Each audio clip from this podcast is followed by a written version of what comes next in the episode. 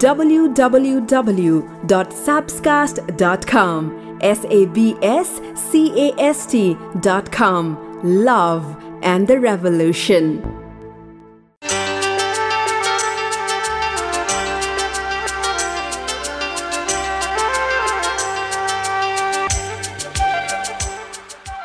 रुवाउन त सबैले रुवाउँछन् तर यदि कोही तिम्रा लागि रुन्छ भने उसलाई कहिले आफूबाट टाढै जान नदिनु। भाग्यमानीले मात्रै त्यस्तो मान्छे पाउँछन्।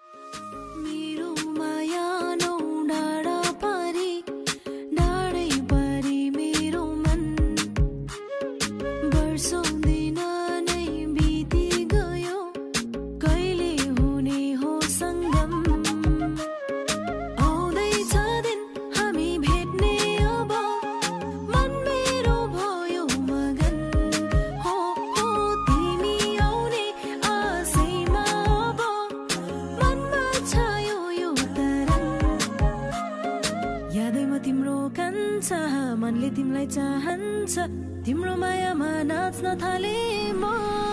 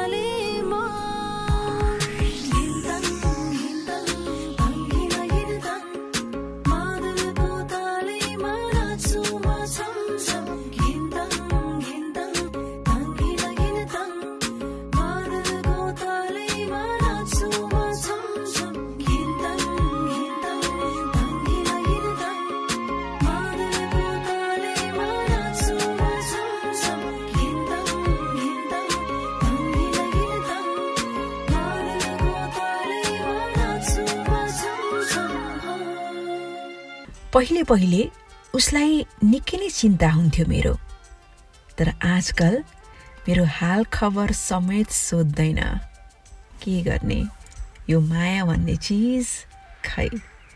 कस्तो कस्तो? के छ? तपाईँको चाहिँ हालखबर मायाको पडकास्ट यो माया भन्ने चिज कस्तो कस्तो? आई एम सबिना कार्की हजुर। तपाईँ कहाँ कहाँ बसेर सुन्दै हुनुहुन्छ? यो सुन्दा सुन्दै कस्तो लाग्छ? लेख्नुहोस् पडकास्ट कहाँबाट सुन्दै हुनुहुन्छ? एप्पल पडकास्टबाट हो कि गुगल पडकास्टबाट हो कि स्याप्सकास्ट डट कमबाट हो कि साउन्ड क्लाउडबाट हो कि स्पोटिफाईबाट हो कि कति मिडियमबाट सुन्न मिल्छ? केबाट सुन्दै हुनुहुन्छ? Please do let me know पछिल्लो पडकास्ट सुनेर आएका केही फिडब्याकहरू म पढ्न चाहन्छु। खुसी चौधरी बेङ्गलोर इन्डियामा हुनुहुन्छ र उहाँ पनि सुन्दै हुनुहुन्छ भनेर लेख्नु भएको छ। त्यस्तै अफ्रिकाबाट निरज सुब्बाले म त आइओएस पडकास्टमा सुन्छु भनी लेख्नु भएको छ भने उहाँ ताइवानमा हुनुहुन्छ पार्कमा वक गर्दा गर्दै सुन्छु भनेर दोर्जे लामाले लेख्नु भएको छ। वेल कोभिड नाइन्टिनको प्रसङ्गमा वक पार्कमा गरिरहनु भएको छ तर म आशा गर्छु सुरक्षित हुनुहुन्छ। लास्ट कमेन्ट पढौँ। सचिन भट्टराईको उहाँलाई सबैभन्दा मनपर्ने चाहिँ कथा भन्छु नि म पडकास्टमा हो त्यो उहाँलाई मनपर्छ अरे। एन्ड गुड न्युज आज सबै म कथाहरू नै भन्न चाहन्छु। कथाहरू ल्याएको छु। एक सा एक एकदम तपाईँलाई कुन चाहिँ मनपर्छ? म चारवटा कथा सुनाउँछु। एकदमै मिठो मिठो कथा छ। तपाईँलाई कुन चाहिँ मनपर्छ? त्यो चाहिँ please do let me know. है त? सो सबैभन्दा फर्स्टमा रोमान्टिकवाला कथा सुनाउँछु। एकजना व्यक्तिको कथा। सुन्नुहोस् त्यो दिन म एक्लै बस्न चाहन्छु भन्ने खालको दिन थियो। त्यसैले उसले मिठो चिया बनायो। बाल्कनीमा बस्यो। रातको समय थियो। हल्का चिसो चिसो पनि थियो। पातलो स्वेटर लगायो कानमा हेडफोन घुसार्यो। बिना कारण मुस्कुराउँदै थियो। एक्कासी मनभरि माया महसुस गर्यो। सायद गीतको प्रभाव होला। खै के को प्रभाव हो? उसले चाल पनि पाएन। यसो आँखा बन्द गर्यो। एक्कासी उनी अगाडि आइन्। परीको जस्तो मुस्कान त्यो लचकता त्यो मोहनी चाल त्यो निर्दोषपन त्यो चञ्चलता। उभे मुस्कुरायो अनि सोध्यो के छ आस्था? के तिमीले उसमा पर्फेक्ट पार्टनर देख्यौ त? तिमी खुसी त छौ नि? म आशा गर्छु कि तिमीले आफ्नो जाँच पास गर्यो होला।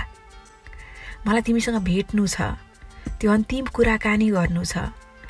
त्यो अन्तिम अङ्गालो मार्नु छ। त्यो अन्तिम मनदेखिको मनसम्मको वार्तालाप गर्नु छ। त्यति भनेर उसले लामो सास फेर्यो र आफैलाई अङ्गालो मार्यो। उसको त्यो पाटो त्यो गोप्य पाटो उसलाई मात्रै थाहा थियो।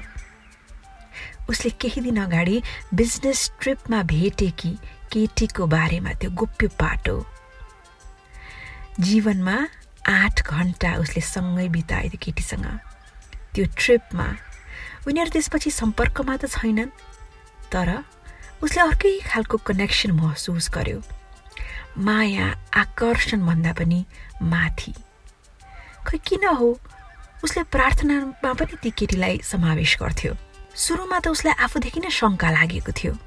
कतै श्रीमतीलाई धोका त दिइरहेको छैन भने जस्तो। तर उसले न त श्रीमतीलाई कम माया गरेको थियो न त अर्की केटीसँग व्यवहार गर्ने खालको सोचाइ ल्याएको थियो। उसले बस आस्थाको खुसीको बारेमा चासो राखेको थियो।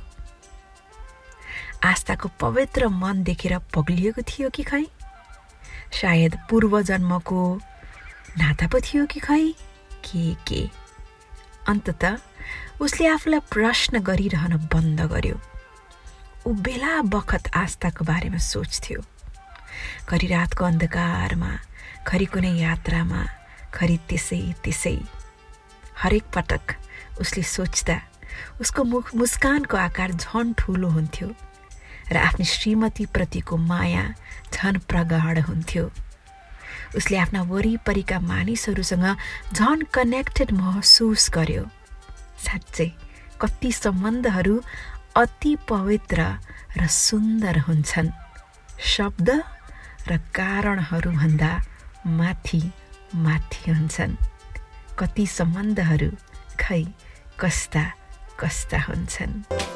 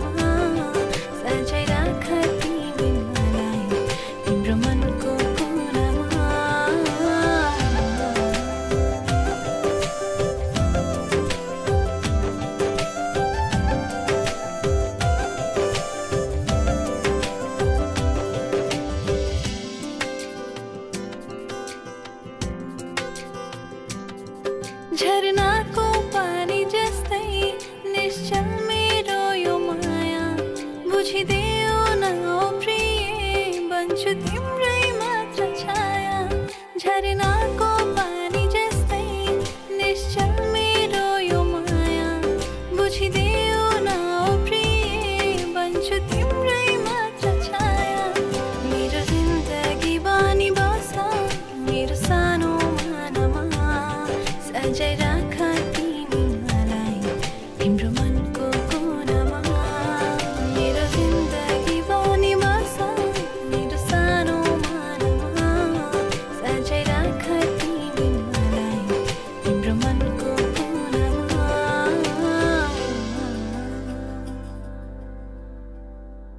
सम्बन्धहरू कम बनाउनुहोस् तर तिनलाई मनबाटै साथ निभाउनुहोस्।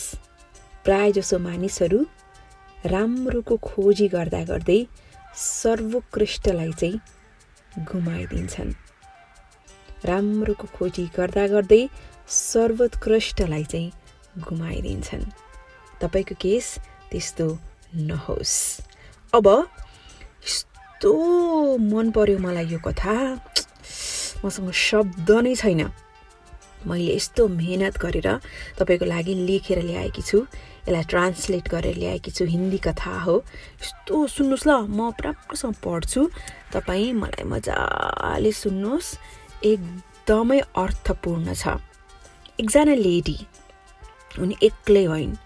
उनले भगवान्लाई भक्कानिँदै सोधिन्। मैले के गरेको थिएँ र मैले यस्तो भोग्नु पर्यो? यौवनमै श्रीमान बिते छोराछोरी हुर्किए। आफ्नो जीवनमा व्यस्त छन्। मसँग बोल्ने कोही छैन घुम्न मनको कुरा गर्न को पनि छैन। एक्कासी लाग्दैछ म एक्लो छु। मैले पुरा जीवन परिवारलाई समर्पित गरेँ। र अहिले किन मलाई यस्तो हुँदैछ? अनि भगवान्ले मुस्कुराउँदै जुन उत्तर दिए सुन्नुहोस् कस्तो मिठो छ शब्द शब्द सुन्नुहोस् है। भगवान्को उत्तर। जब मैले ब्रह्माण्ड सृष्टि गरेँ र मान्छेको रचना गरेँ मैले सोचेँ कसरी मेरो रचनालाई व्यवस्थित पार्न सक्छु? अनि मैले मान्छेहरूको छुट्टा छुट्टै समूह बनाउने निर्णय गरेँ ताकि उनीहरूले एकअर्काको ख्याल राखुन् कामहरू सजिलो बनाउन्। यो समूहको नाम तिमी मान्छेहरूले भने जस्तै परिवार रहन गयो। समूहको नाम परिवार रहन गयो मैले कहिले तिमीहरूलाई त्यही समूहमा मात्रै सीमित हुनुपर्छ पनि भनेको छैन। न त मैले सबैजना एकै जातको हुनुपर्छ भन्ने गरेको छु। खास त हरेक समूहमा भिन्दा भिन्दै प्रकारका मान्छे हुन् भनेर मैले पक्का गरेको हुँ ताकि हरेकले विविधताको आनन्द लिन सकुन्। तर मैले एउटा यस्तो गल्ती गरेँ। मान्छेलाई दिमाग दिएँ अनि तिमीहरूले त्यो दिमागलाई मैले बनाएको सबै कुराहरू ध्वस्त बनाउन प्रयोग गर्यौ। जस्तै नम्बर एक माया सद्भाव हेरचाह माफी जस्ता भावहरू मान्छेले बस आफ्नै परिवारभित्र मात्रै सीमित राख्यो। त्योभन्दा बाहिर झन् ठुलो परिवार छ भन्ने नै बिर्सियो। मान्छे यति स्वार्थी भयो कि उसले वरपरका दाजुभाइ दिदीबहिनी बारेमा वास्तै राखेन। नम्बर दुई मैले हरेक मान्छेलाई फरक बनाएँ तर समस्या के भयो भने मान्छेले एक अर्काको फरकपनलाई सम्मानै गर्दैन। बरु ऊ आफ्नो कुल आफ्नो शक्ति अनुसार चलाउन चाहन्छ। छेपारोलाई उड्न भन्यो भने त उड्न सक्छ? हो त्यस्तै कुराले नै मान्छे डिप्रेसनमा जान्छ। जब आफूले चाहे जस्तो अरू सबैले पुरा गरून् भनेर आशा गरिन्छ अनि आशा पुरा नभएपछि डिप्रेसनमा जाने हो। हामी बिर्सन्छौँ कि? हरेक व्यक्तिहरू बेग्ला बेग्लै प्रकारका हुन् भनेर। नम्बर तिन आफ्नो वरिपरि अदृश्य बार खडा गरेर जेल बनाउने मेरा सन्तान मेरी श्रीमती मेरो श्रीमान मेरो परिवार अरबौँ मान्छेहरू भएको संसारमा कसरी तिमी एक्लै हुन्छौ? कसरी तिमीले विचार मिल्ने एकजना पनि अरू भेट्न सक्दैनौ? तिमीले बस मेरो परिवार भनेर आफूलाई बन्दकी राखेका छौ। यो डिप्रेसन रिस द्वेष घृणा त्यस्ता भावहरू एउटै भावबाट सिर्जित हुन्छ र त्यो भाव हो स्वार्थीपन। म मेरो हो यतिमै तिमी जेलिएका छौ। यो संसारमा कोही पनि सधैँ रहँदैनन्। न त सबैले यो संसार सँगै छोड्ने हुन्। तिमी एक्लै आयौ एक्लै जान्छौ। यो संसार कसैको लागि रोकिँदैन। केही दिनको शोकपछि पहिले जसरी चल्छ। तिम्रा प्रिय मान्छेहरू पनि अघि बढ्छन् र जीवन जिउँछन्। आफूलाई स्वतन्त्र छोडिदियो। ससानो कुरामा तनाव नगर। जीवनका ठुला लक्ष्यहरू उद्देश्यहरूमा ध्यान दिऊ फ्री भएर बाँच। नयाँ मान्छेहरू भेट घुम्न जाऊ पढ। परिवारभन्दा बाहिर पनि विचार मिल्ने मान्छेहरू खोज र एउटै सुनौलो वाक्यलाई सधैँ मनमा गुन। तिमी एक्लै आयौ र एक्लै जानेछौ। झेल पनि सहुला मेल पनि सहुला। झेल पनि सहुला एकान्छी मेल पनि सहुला। तिमी हुन्छ मात्रै भन तिमी हुन्छ मात्रै भन दुनियाँको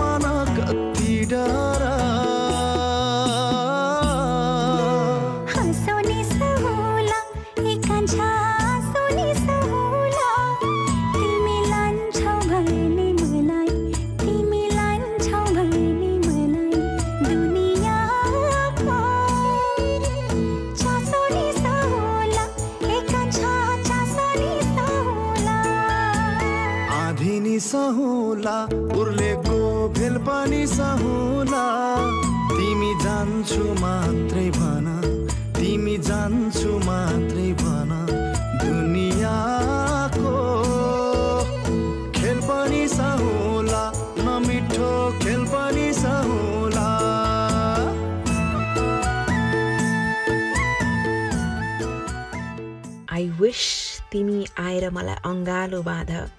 अनि भन बाँच्न त कहाँ सक्छु र म पनि तिमी बिना। बाँच्न त कहाँ सक्छु र म पनि तिमी बिना। के गर्ने इगो? अहम भावना। मन मनमा त लड्डु फुटिरहेछ तर घमण्डले कहाँ अघि बढ्न दिन्छ र। अन्त दुःख पाउँछ मान्छेले। एनिवेज अर्को पनि कस्तो स्विट छ सुन्नु है। आई लभ इट यो पनि म सुनाउँछु तपाईँलाई। राम्रो छ कथा।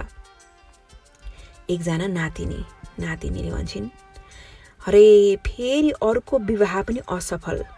भनाभन आरोप प्रत्यारोप वाद विवाद दिनभर टेन्सन दिमागभर टेन्सन।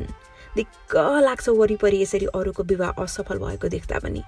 म त पर्दिनँ यस्तो झमेलामा। म त कहिले पनि विवाह गर्दिनँ हजुरआमा भन्दाखेरि हजुरआमा छेउमा बसेर चुपचाप सुनिरहेकी हुन्छन् निशाको कुरा। अनि हजुरआमाले त धेरै खालका त्यस्तो कुराहरू देखिरहेकी थिइन्। धेरै खालका वैवाहिक हिंसा पनि देखेकी थिइन् वरिपरि। उनी बुझ्न सक्थिन् आफ्नी नातिनीको कुरा। उनले नातिनीको नरम हत्केला समाइन् र भनिन् मेरो प्यारी नातिनी मैले यो संसारमा धेरै कुरा देखेकी छु भोगेकी छु। र एउटा कुरा पनि बुझेकी छु। मान्छे नराम्रो महिला वा पुरुष नराम्रो पुरुष नराम्रो महिला भन्ने नै हुँदैन कि? कसैको लागि नराम्रो व्यक्ति अर्कोको लागि भगवान् सर हुन सक्छ। ल म कसरी बुझाउँछु भने रिचा आन्टी त याद छ नि तिमीलाई?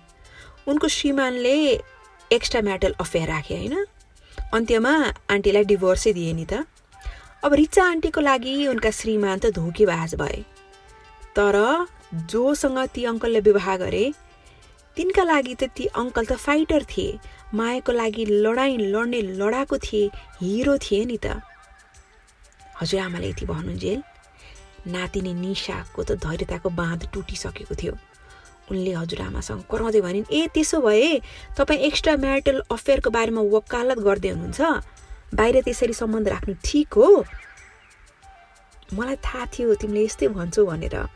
हजुरआमाले मुस्कुराउँदै भनिन् मैले यति तिमीलाई बुझाउन खोजेको कि हामीले एकैचोटि मान्छेलाई तौलिनु अर्थात् जज गर्नु बन्द गर्नुपर्छ। राम्रो नराम्रो बदमास दुष्ट आदि आदि।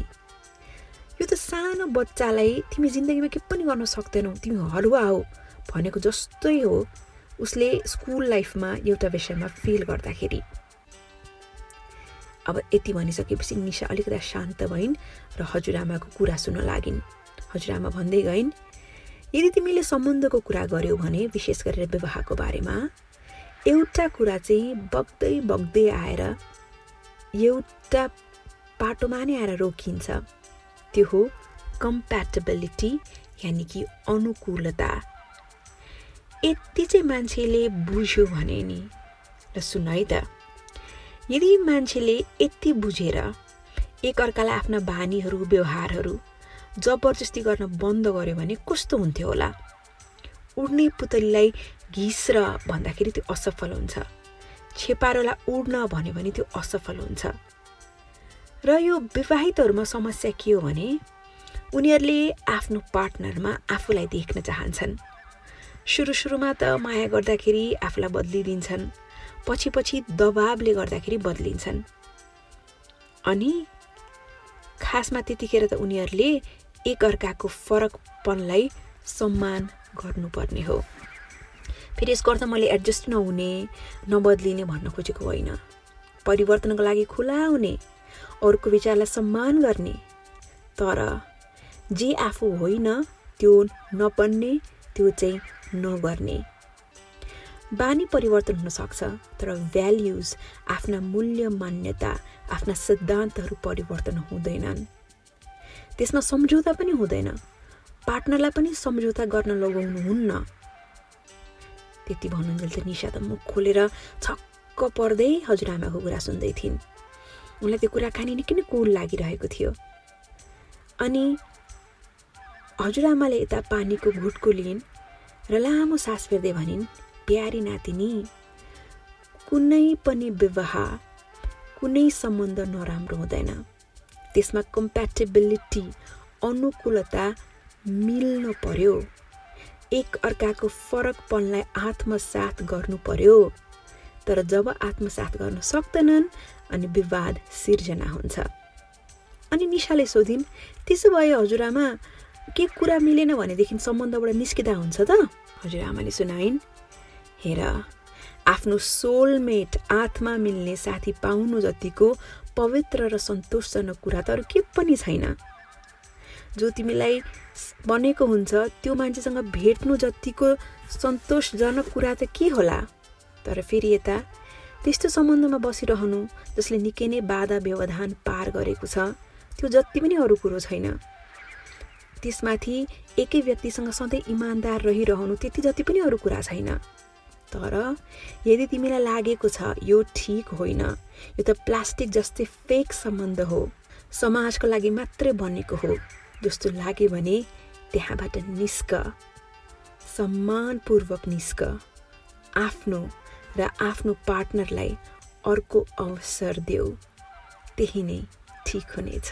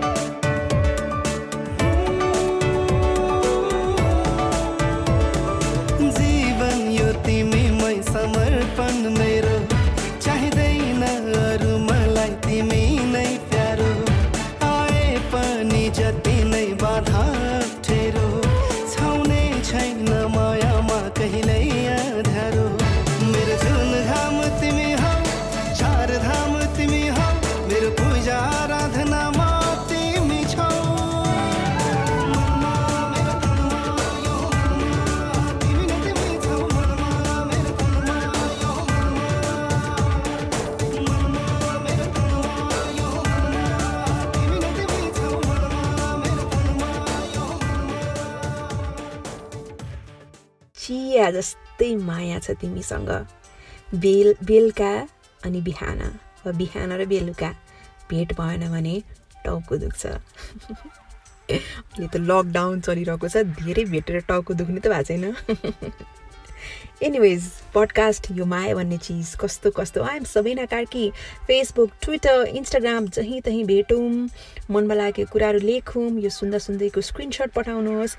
म मेरो सोसियल मिडियामा यसलाई स्क्रिनसट बनाएर पनि राख्छु। सुन्दा सुन्दै कुन तपाईँलाई मन पऱ्यो लेख्नुहोस्। के कुरा तपाईँकोलाई मनले छोयो त्यो पनि लेख्नुहोस्। लास्टमा बुवाको औकात म यो पढ्छु है। सन्तोष मौसुफ कार्कीको फेसबुकमा राम्रो राम्रो कथाहरू हुन्छ। यस्तो मन छुने छ यो पनि एकजना छोरीको कुरा हो। बुवाको औकात पाँच दिन माइती घर बसेर जब म घरमा पुगेँ श्रीमान घर अगाडि गेटमा स्वागत गर्नको लागि उभिरहनु भएको थियो। गेटभित्र प्रवेश गर्दाखेरि सानो ग्यारेजमा टलक्क टल्किएको गाडी थियो मर्सिडिज मैले आँखाको इसाराबाट श्रीमानलाई प्रश्न गरेँ उहाँले गाडीको चाबी दिएर भन्नुभयो भोलिबाट तिमी यो गाडीमा मेडिकल कलेज अफ साइन्स जानु प्रोफेसरजी ओ माई गड यति खुसी भएकी थिएँ मुखबाट शब्द नै निस्किएन। उहाँको गिफ्ट दिने तरिका पनि अजब गजबको थियो। मसँग पहिल्यै गाडी त छ अनि फेरि मेरो लागि महँगो गाडी किन किन्नुभयो त? जे होस् चौध वर्षको विवाहित जिन्दगीमा उहाँले मलाई कति गिफ्ट दिनुभएको छ गन्न थाल्यो भने थाक्छु। उहाँ इमान्दार हुनुहुन्छ घुस लिनुहुन्न तर खर्चिलो पनि यति हुनुहुन्छ कि कुरै छोडिदेऊ। जे होस् त्यो गाडी निरीक्षण गर्दा गर्दै फेरि मेरो आँखा चाहिँ त्यो ठाउँमा पुग्यो जहाँ मेरो स्कुटी हुने गर्थ्यो। लौ ठाउँ खाली स्कुटी कहाँ छ? मैले ठुलो स्वरमा सोधेँ।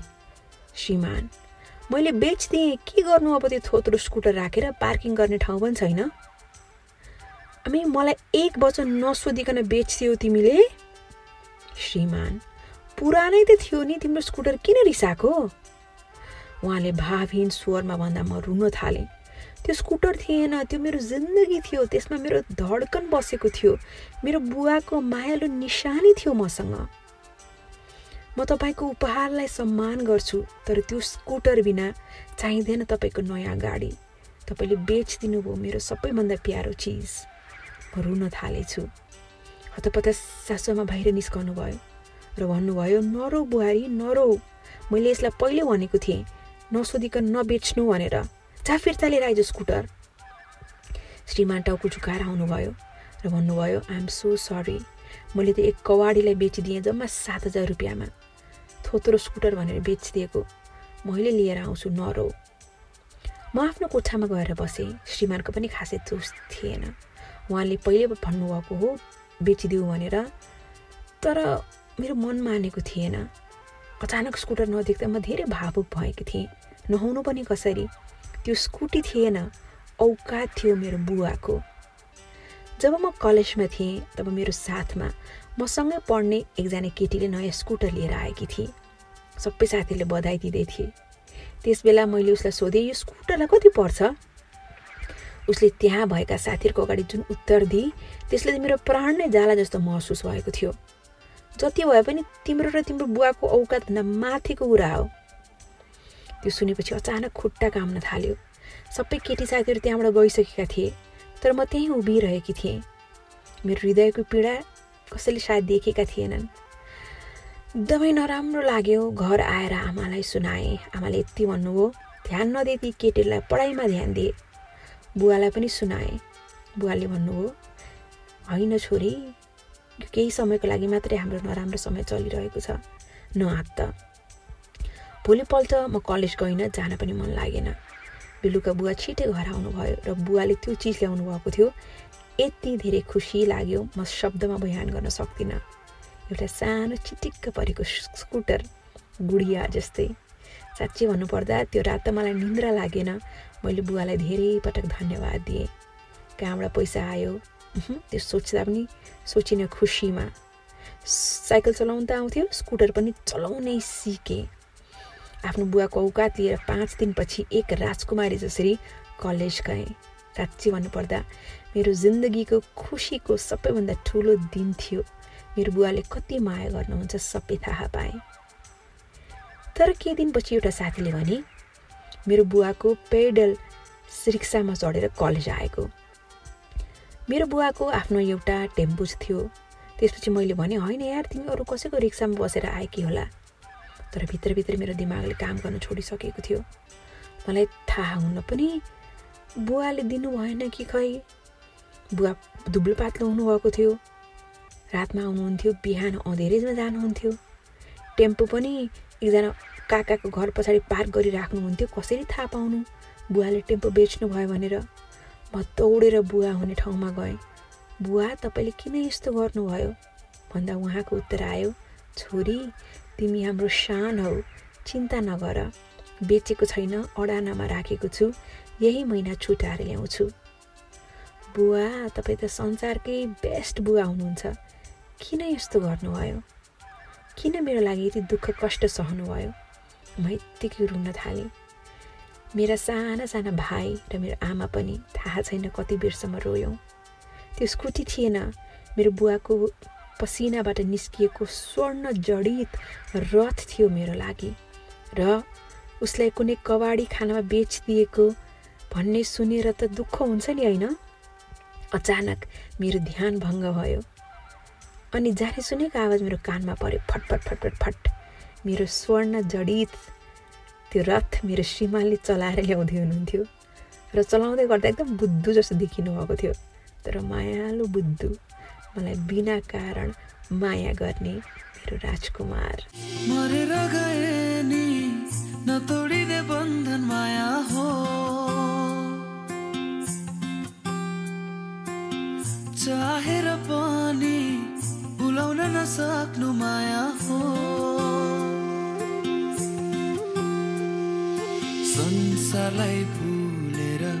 उसैलाई चाहनु माया हो। सानो यो मनमा उसैलाई बसाउनु माया